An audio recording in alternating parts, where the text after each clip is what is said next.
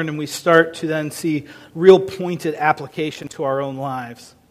And so it kind of follows that pattern, as you'll often see, of, of doctrine into application. We hit that transition today in verse nineteen. Pastor Adam has been working now for a few months, getting us through considering Jesus Christ. We consider Him and consider His work and His person on our behalf. And so if you're new with us, we've spent some time now laboring through Hebrews, looking at uh, all of the Old Covenant and looking at the law and looking at the sacrificial system and the priests and the ceremonies and all that took place there under the Old Covenant. And we see what it failed to do, and what it failed to do was to once and for all perfect the believer. We see it, it failed not because it was insufficient, but we it failed because that wasn't its purpose. It was pointing us to something new, to something better, and that is Jesus Christ. And so all along it's been pointing us to Jesus Christ. And we've seen through Hebrews all the way through that Jesus Christ is better. That Jesus Christ is now on the scene, there is something new, and it changes everything. Jesus Christ is here, and it changes everything. And that should affect the way we live.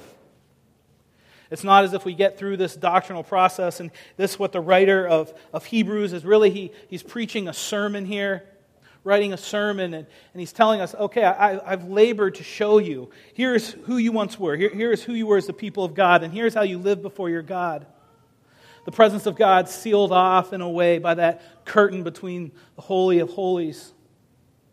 Access through sacrifices that took place in a very specific way, in a very specific time, by sinners who had to cleanse their own sin and offer for their own, their own sin, offer sacrifices before they could approach God, only to be repeated again and again and again, never to perfect the conscience. And he's saying, now Jesus is here. Everything changes. This is new. This is better. Now don't just hear it and walk out and act like it doesn't change everything. It should change your life. He's going to give us three specific ways, and the text really provides us its own outline this morning, but three specific ways that as we consider Jesus Christ, as we consider Him as our perfect sacrifice, our perfect high priest, how He changes everything, what that should result in in our lives. And those three things, you find them in verses twenty-two, twenty-three, and twenty-four. And they all start there with that, let us. So the three main points are, let us draw near to God, in verse twenty-two. Let us hold fast to our confession, verse twenty-three. Let us consider one another, verse twenty-four. And these really all work together. And we're going to look once again in this second part of Hebrews ten and moving on. We're moving through application, commands, and warning passages again. There's lots of warnings in Hebrews. There's five kind of warning passages. And as the apostle writes a sermon, he kind of weaves his way in and out. He does so between promise, command, and warning. Promise, command, and warning. All of it pointing to Jesus Christ, for us to consider Jesus Christ, that He is better, that He changes everything. And that should then change our lives in order for us to persevere till the end, in order for us to make it. And the promises serve us, and the warnings serve us. They don't stand in competition. They serve one another. In the midst of it, these commands of how we should live. And so as we get to Hebrews ten, next week we'll come to verse twenty-six and going on, and there's some very strong warning passages in there, some scary strong warnings. And our job then will be to approach it and to take the warning without forgetting the promise, yet at the same time not brushing aside the warning. And that's a challenge for us as believers as we as we approach those passages. And our section here now kind of serves as, as a, a applicational point between the promise, between uh, the what we've heard and what we've seen of Jesus Christ, and as we get to the warning, and now there's this, this transitional applicational section for us. And that all is kind of working towards and feeding our perseverance, feeding our sanctification, that we will finish the race that is set before us, that we will endure to the end. So it all works together. When you come to verse nineteen, as good students of the Word, you know that when you see Therefore, starts there, therefore, or you see since. We know that, okay, we're making a transition, but we're not to forget what has happened in the past. We're not to forget what has already taken place. So verses nineteen through twenty-one kind of lay the foundation. It's a review of all that we've seen to this point and lays the foundation for the three uh, let us commands going forward. Verses nineteen through twenty-one, let's look at that together. It says, therefore, brothers, since we have confidence to enter the holy places by the blood of Jesus, by the new and living way that he opened for us through the curtain, that is, through his flesh, and since we have a great high priest over the house of God. So here's our foundation for the commands that lay before us, is we have confidence to enter by the blood of Jesus Christ. We have confidence to come before God because of the person and work of Jesus Christ. And that's what we've been considering, considering Jesus, considering that. So as he lays out commands, he tells us it's on this basis. You have confidence. Your confidence doesn't rest on your performance this week. It rests on the blood and the body of Jesus Christ. Francis Schaeffer, uh, apologetic, apologist and theologian, he writes, the central message of biblical Christianity is the possibility of men and women approaching God through the work of Christ.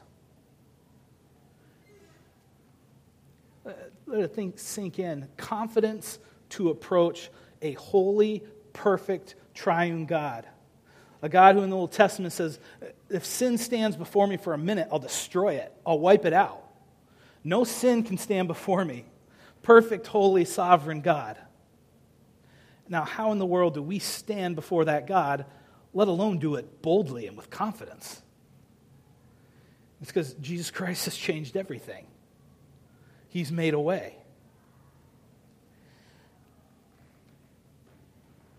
Realizing this, knowing this, understanding this confidence that we have, we, we have to get it. We have to know it if we're going to live a free and a successful Christian life. That you're not bound up by fear and bound up by guilt, bound up by legalism. But you boldly approach God through the person and the work of Jesus Christ. So we celebrate the cross. We, we've, we've come to understand the difference between the gospel and the law and what that means for us. And so he's telling them, therefore, when you move on, when you walk out these doors and live today, this should Jesus changed everything. It should change the way you live. You boldly come before the face of God. He continues here. Says you do it by a new and a living way in verse twenty that he opened for us through the curtain, that is through his flesh. There is referring back as you think through that gospel stories as Matthew and Mark recounted that beautiful part of the of the passion of Jesus Christ as he hangs there on the cross and his life is beginning to pass from him.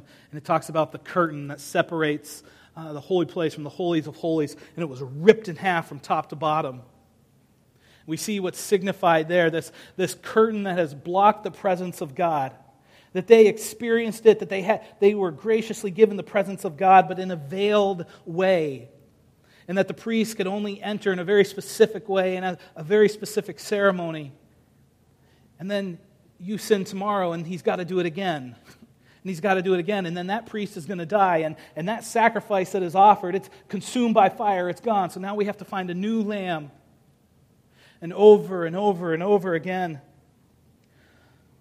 But now we boldly approach him by a new and a living way. That is a living priest, a living prophet, a living sacrifice that, as we've seen, was offered once and for all. Who lives to intercede and make intercession, pleading for us before the throne of God. And that's why in verse twenty-one it says that we have a great priest over the house of God, a living priest who lives and pleads for us, who stands as our representative, who, as we looked at in our catechism today, bore the wrath that we deserved, that we might know grace, that we might know mercy. So as we get into now our three admonitions of how we should live, we live this way because Jesus has changed everything. You boldly approach God because of Jesus. Not because you were worth it this week. Not because you had a good week of devotions or you finally got up the courage to evangelize or whatever it might be. Boldly approach because of Jesus Christ. All right. So now our three admonitions. Verse twenty-two. Let us draw near to God. God wants us to draw near to Him with gospel-based confidence. It has the idea of, of our, our worship. You can put drawing near to God in the context of worship, of coming into the presence of God, of approaching God and approaching Him boldly and confidently, drawing near to God. I think we've talked about this before, but the, the devil cripples us in our growth, in worship, in prayer. When we start thinking, you know, God doesn't want me to come to Him right now because, you know, He knows how I talked to my spouse yesterday. He knows that, I, you know, I wasn't really completely honest with this. And, you know, it's been a really bad week for me spiritually. So we come in and it's, somehow we can think in our minds, well, it'll honor God if, like, I punish myself. So I'll just sit here. I won't sing. I won't really engage. God doesn't want to hear from me. And there's a sense in which you need to confess your sin and not live as a hypocrite, obviously. But it is crippling to think that your performance is what allows you to boldly draw near to God. It's in the midst of your weakness, in the midst of your sin, that you need to boldly draw near to God. Calls us to a life of worship. That's what we were made to be, as God worshipers. And drawing near to God is when we really find our identity of who we are to be, God glorifiers, God worshipers. You think of those, maybe a, a musician who's just incredibly naturally talented on the, the piano. They can be playing in front of thousands of people, and they seem to just lose themselves in the music. That's where they find themselves, and that's where they lose themselves. Or those people who like running, and for me it's like, you know, it's not just like torture and agony, and you hate yourself the whole time you're doing it. But those people who actually enjoy it with a different body type than mine, and you see them out there running, and, you know, maybe they get up early on that morning, they're running down by the river, the sun's coming up, it's perfect temperature, and it's just, you know, they lose themselves in it. That, that's where they find themselves. That's where they lose themselves in it. They love that. Drawing near to God is that same thing. We were created to be worshipers, God worshipers. Drawing near to God, you find your identity and you lose yourself in it. I think we have those experiences from time to time. You're just captured by the glory and the beauty of God. So we're told to draw near, but we're told how to do it. There's a specific set of rules for us as we draw near to God. Let's look at the text. It says, let us draw near with a true heart. This is a heart that relates to God adoringly, a heart that is undivided, a heart that has its affections set properly, that has its its view set on, on God. Approaching God with a true and undivided heart. We approach in full assurance of faith as one that believes the promises of God. One that heeds the warnings of God. It is hard, it's a life that finds justification and peace and mercy in the work of Jesus Christ that operates on belief, not on performance. You believe Jesus Christ, full assurance of faith. You draw near with hearts sprinkled clean from an evil conscience. If you remember, as we have gone through, we've seen several times what, what the law fails to do, what the old covenant failed to do, was to perfect the conscience of the sinner. Jesus Christ changes everything. You draw near through the person and through the work and through the promises of Jesus Christ. Again, not a, a performance-based drawing near as if you've earned it this week or you haven't earned it this week. But Jesus Christ earned it for you. and you approach in Him. And the fourth, with our bodies washed with pure water. There's a reference here to baptism. It's talking about what, what God accomplishes, what is symbolized in the water of baptism, of the renewal of the Holy Spirit, of being raised to walk in newness of life. This imagery, this wording is, is borrowed from the New Covenant language in Ezekiel. I'm going to read a couple verses. It's Ezekiel thirty-six, starting in verse twenty-four. He says, "I will take you from the nations and gather you from all the countries and bring you into your own land. I will sprinkle clean water on you." You see the imagery here.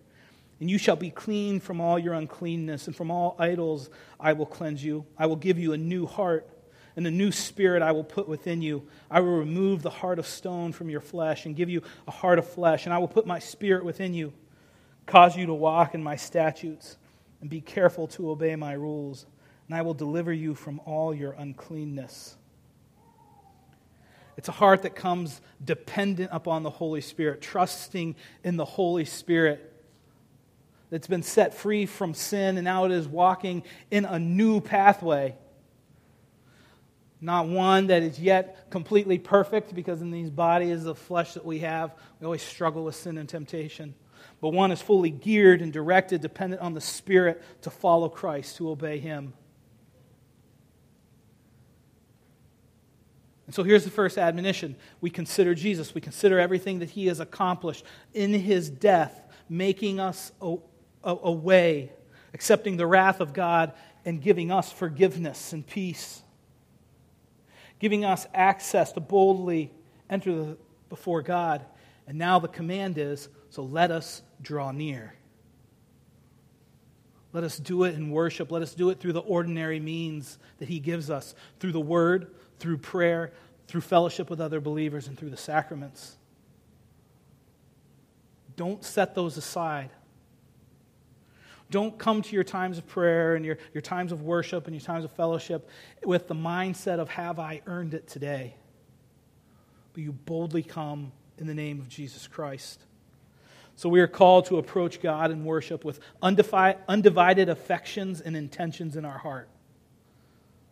That's hard to do, isn't it? You come in to worship in the morning to come with undivided attention and affection, with assurance and confidence that our acceptance comes through the work of Jesus, with hearts that are trusting in the forgiveness that is ours through Christ, hearts that treasure Christ, and then with renewed hearts relying on the Holy Spirit, trusting in His work and His leading. Jesus changes everything. Let us draw near. Our second command in verse twenty-three then is, let us hold fast the confession.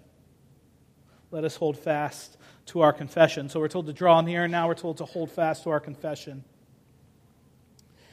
Hold fast has the idea of, of obviously, that, like fastening your grip, being not lazy, not not distracted and reaching off to the side. So it would be kind of, you set your compass north and you follow it. You're, you're undistracted. You're not reaching out other places, reaching to find meaning or joy in other places, but holding fast to what is real, what is true. The idea of confession there, hold fast to your confession, it has the idea of a kind of a, a public, substantive statement of truth, very similar to what we do with the catechism. Holding fast to truth.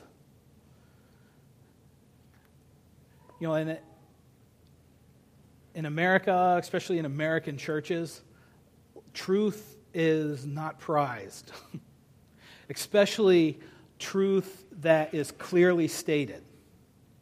And you want to offend people and make them mad, just try to clearly articulate your faith. Try to clearly articulate truth. That's the last thing that people want to do. That's, that is so unpopular now. And especially a truth that comes with it, a clear distinction of here's what we believe, and that there's blessings attached to believing and obeying that truth, and that there's consequences attached to not believing it and not obeying it. One of us is right and one of us is wrong type of truth. And there's, in the American church, it hasn't completely disappeared, but it almost has disappeared.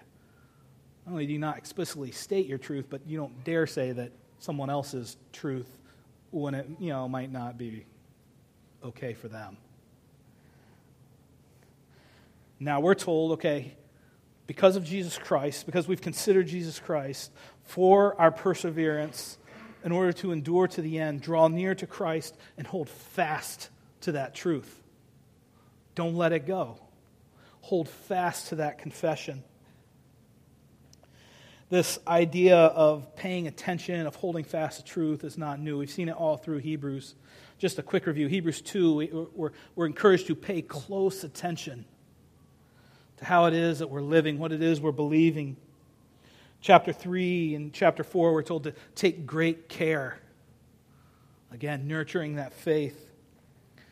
Chapter five and chapter six, we're told to be fervent, to be sincere, to not be sluggish, to not be lazy in our pursuit of Christ.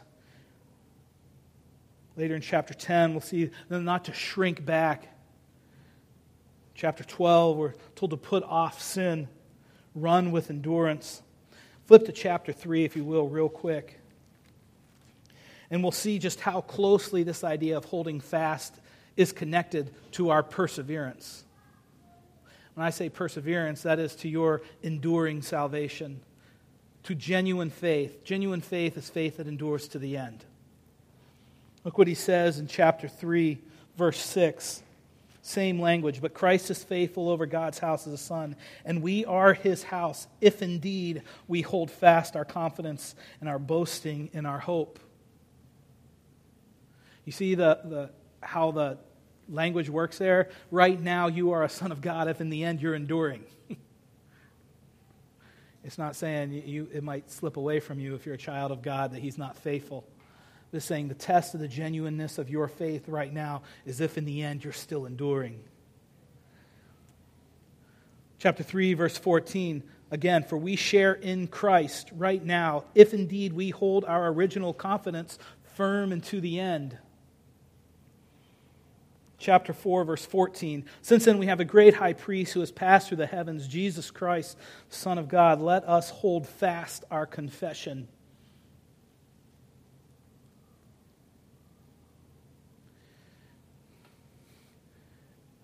Draw near and hold fast. Jesus changes everything. Don't walk away from it. Don't give up truth just to not offend somebody or, or to be more popular or whatever it might be. Draw near, hold fast. Then we see the basis for this unwavering hope. Again, pointing us back to Jesus in Hebrews ten again now, verse twenty-three. Let us hold fast the confession of our hope without wavering. Why? For he who promised is faithful.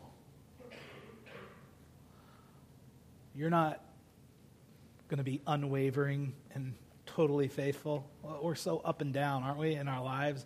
Our spiritual energy and our our enthusiasm and, and trust in Christ seems to go up and down. But he who has called us is faithful.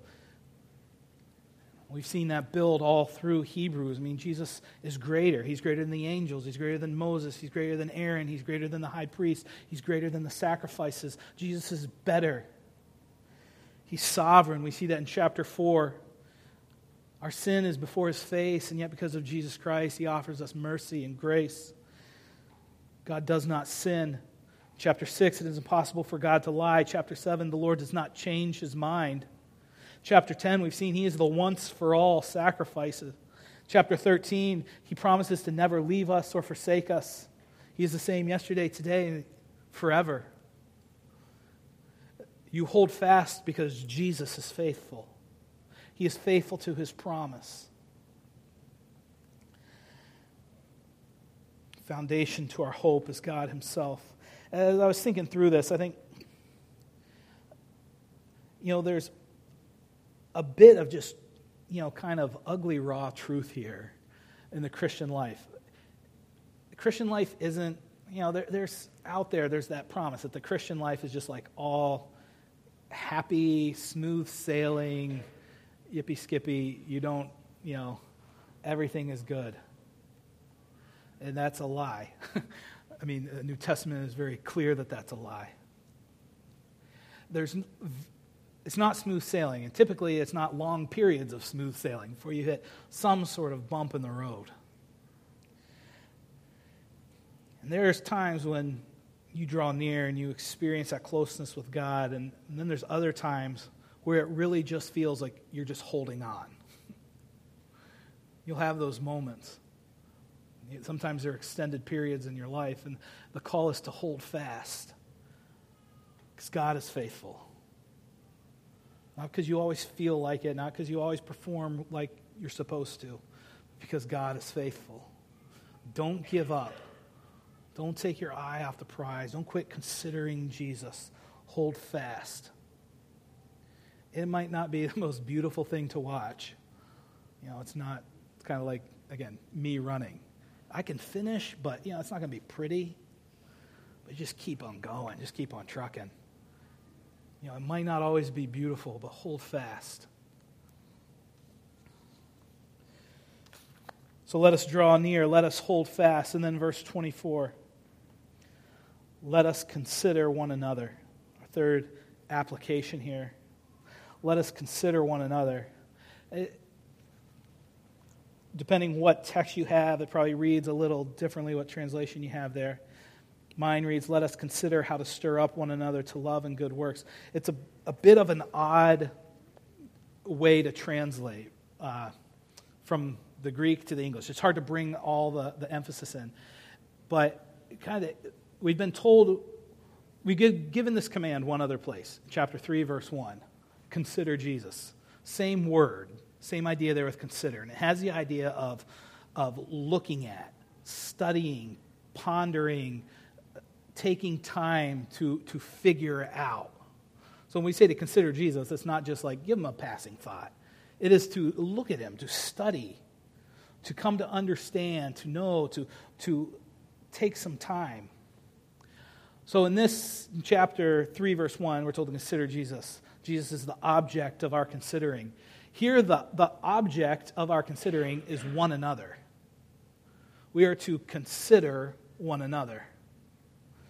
It's that same force of idea, to take time to look at, to figure out, to understand, to get to know,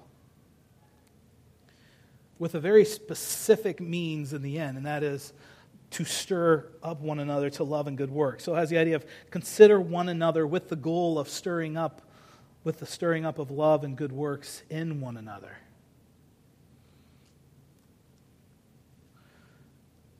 We see the flow. Considering Jesus needs to lead us to considering one another. This is the kind of discipleship and fellowship that isn't just simple and easy, and if it, you know, if you happen to become friends with someone, you happen to. This is intentional, time-consuming, sacrificial friendship and love, brother and sister in Christ. To take the time to get to know someone, to learn their needs, to, to figure them out, to understand them, and not just like the one person in the church who's the most like you, but to truly take time to consider one another. It's not like a personality thing. I think we use that as a cop-out. I'll just give you, like, no one is, like, completely unselfish, and that's just their natural tendency is, well, I just, you know, they just like giving up every Saturday to help somebody. I don't, so I won't.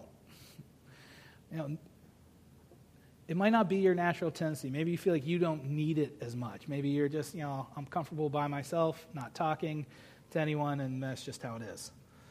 I get it. It might be more difficult for some of us than others. Personalities tend one way or the other. But if you consider Jesus Christ, you need to move on to consider one another and stirring up one another for love and good works. It's not just, you know, optional or saved for the outgoing person. You know, that takes some time and some effort. That can mean you sacrifice a day off here or there. It can mean that it might cost you some money. It might, you might get involved in things that, you know, you're not super pumped about.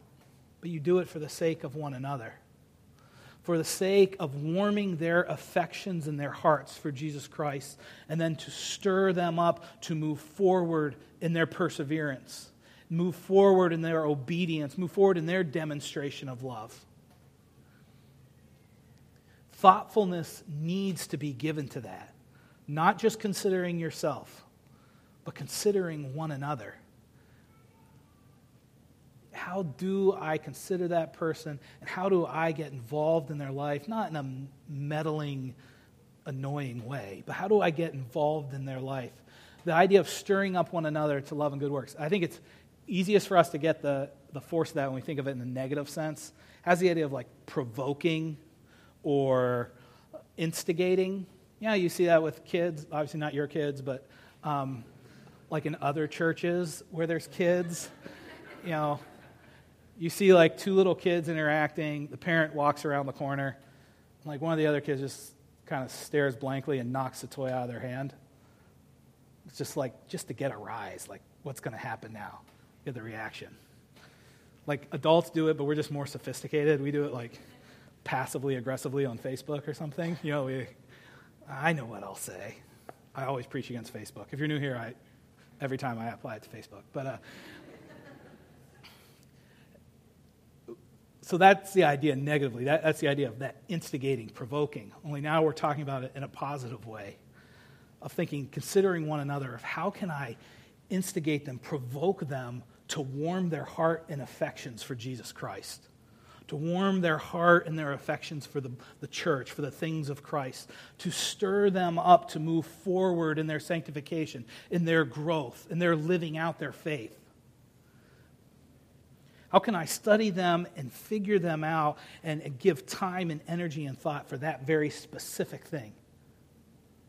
You consider Jesus. You consider him as your great high priest and as your prophet. He changes everything for you. Now don't walk out and pretend like it doesn't happen, like it doesn't mean anything. Because you have confidence to boldly enter him, before him, draw near, do it with undivided affections. Hold firm to that confession.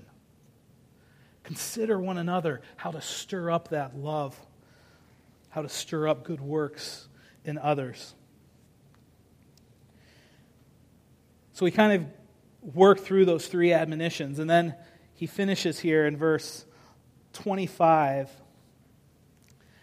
So, okay, we've seen what Christ is. We see how he changes everything for us.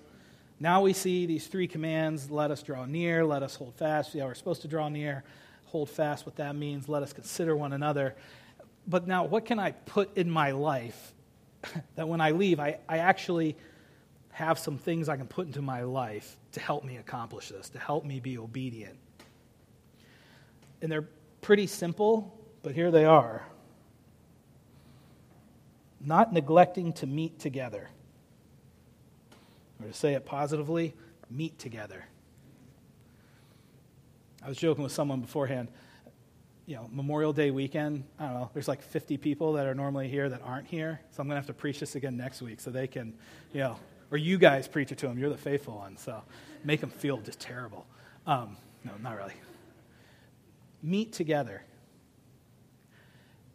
I think now's a good time just to, to challenge you with this. I think often as pastors, or I mean, of course, you know, the pastors, elders, we're going to be into meeting together. We're going to emphasize it. But we give like a million excuses, like meet together, but, you know, we understand, we understand, we understand. And we do. We know that things come up in people's lives and people travel and things happen.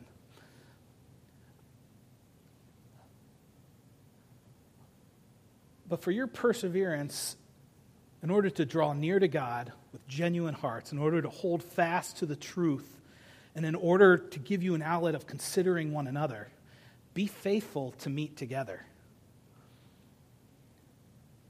It needs to be a priority that's way up there. Not just, you know, here's everything else in my life, and on the weekends, if it works, I'll go. It doesn't work that way. It needs to be a high priority in your life in order for you to make it to the end.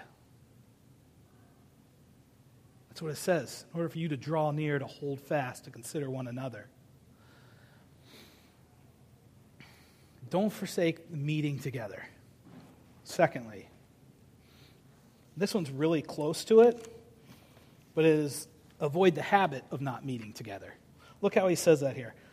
Not neglecting to meet together, as is the habit of some. I think it kind of helps clarify that, again, the heart in it. There's going to be times in your life, there's going to be times in your schedule, whatever, where things buckle down for you and there's, you know, whatever it might be. And in those times when life gets busy, something happens, and you are pulled back for a little bit, the tendency is that just becomes your new comfortable habit of, you know, I had extra stuff to do at work these few days. I skipped community life group, and you know what? It's just, here's my new habit. I don't do it. I'm more comfortable like just showing up here and there when there's not a lot of engaging to do. You pick the scenario. And again, you contextualize it for your life. I know jobs and things and how they work. So I'm not acting like there's nothing else going on in your life. But your perseverance depends on you meeting together, not neglecting to meet together, not making that your habit. So just look at your own life. Is that your habit of finding a reason not to show up to church or to church functions or to some gathering of believers where you can worship, where you can hear truth, hold fast to, where you can encourage one another? Meet together, avoid the habit of not meeting together, and then when you meet together, encourage one another. So again, not neglecting to meet together is the habit of some, but encouraging one another. That there's a purpose beyond, when you come here, there's a purpose of engaging one another to encourage one another. There's a high calling for the pastors, for the elders of a church, to encourage and to teach and to lead. But it takes one another encouraging one another to really continue that discipleship and sanctification. I can tell you there's few things that excite my heart more as a pastor than when I find out about like private discipleship that's going on. One believer reaching out to another believer to encourage them in the church, to be a blessing in some way. And you realize there's a sign they're considering Jesus. And from that, they're considering one another. Again, I know time and pe- personalities, it'll be different the way you engage one another, the way you encourage one another.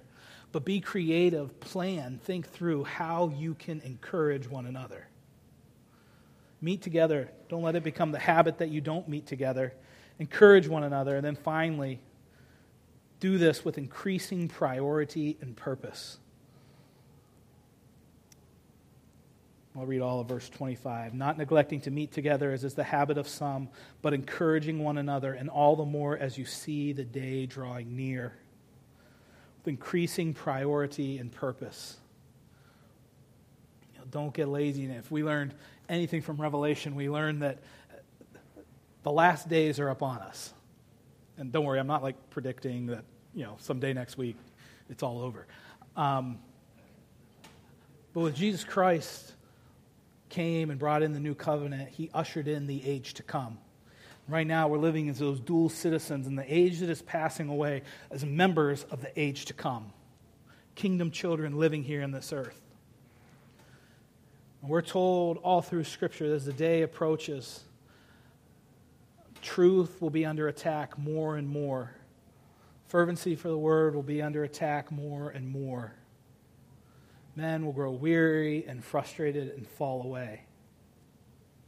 We, we see that. Truth is under attack. We all face discouragement and frustration. And on our race to the end, in order to endure to the end, our encouragement of one another, our buckling down to draw near to God, to hold fast to the truth, to consider one another, it needs to grow in its intensity and its purpose. So as we see these things, Don't walk away from it now thinking, all right, here's my list of things I now have to perform for God. Remember the basis of it, because the person and the work of Jesus Christ, because the Spirit that is given to us, that we rely on, that we move forward with, because of those things, because of the truth we know in the power of the Spirit, let us draw near to God. Let's do it over and over again through the means that He gives us with pure hearts, undivided allegiance. Let us hold fast. Hold fast to truth. Hang on even in the down and out times. And let us consider one another to really give time and thought how we can provoke one another to have our affections warmed for Christ, to be moved forward in our sanctification. And just some real simple things. Meet together. Don't get in the habit of not meeting together. When you meet together, encourage one another, and it needs to grow in its intensity and its purpose. All right, let's have a word of prayer, and then we'll transition into our time of the Lord's Supper together. Lord, we praise you for your goodness. We praise you for your kindness in our lives.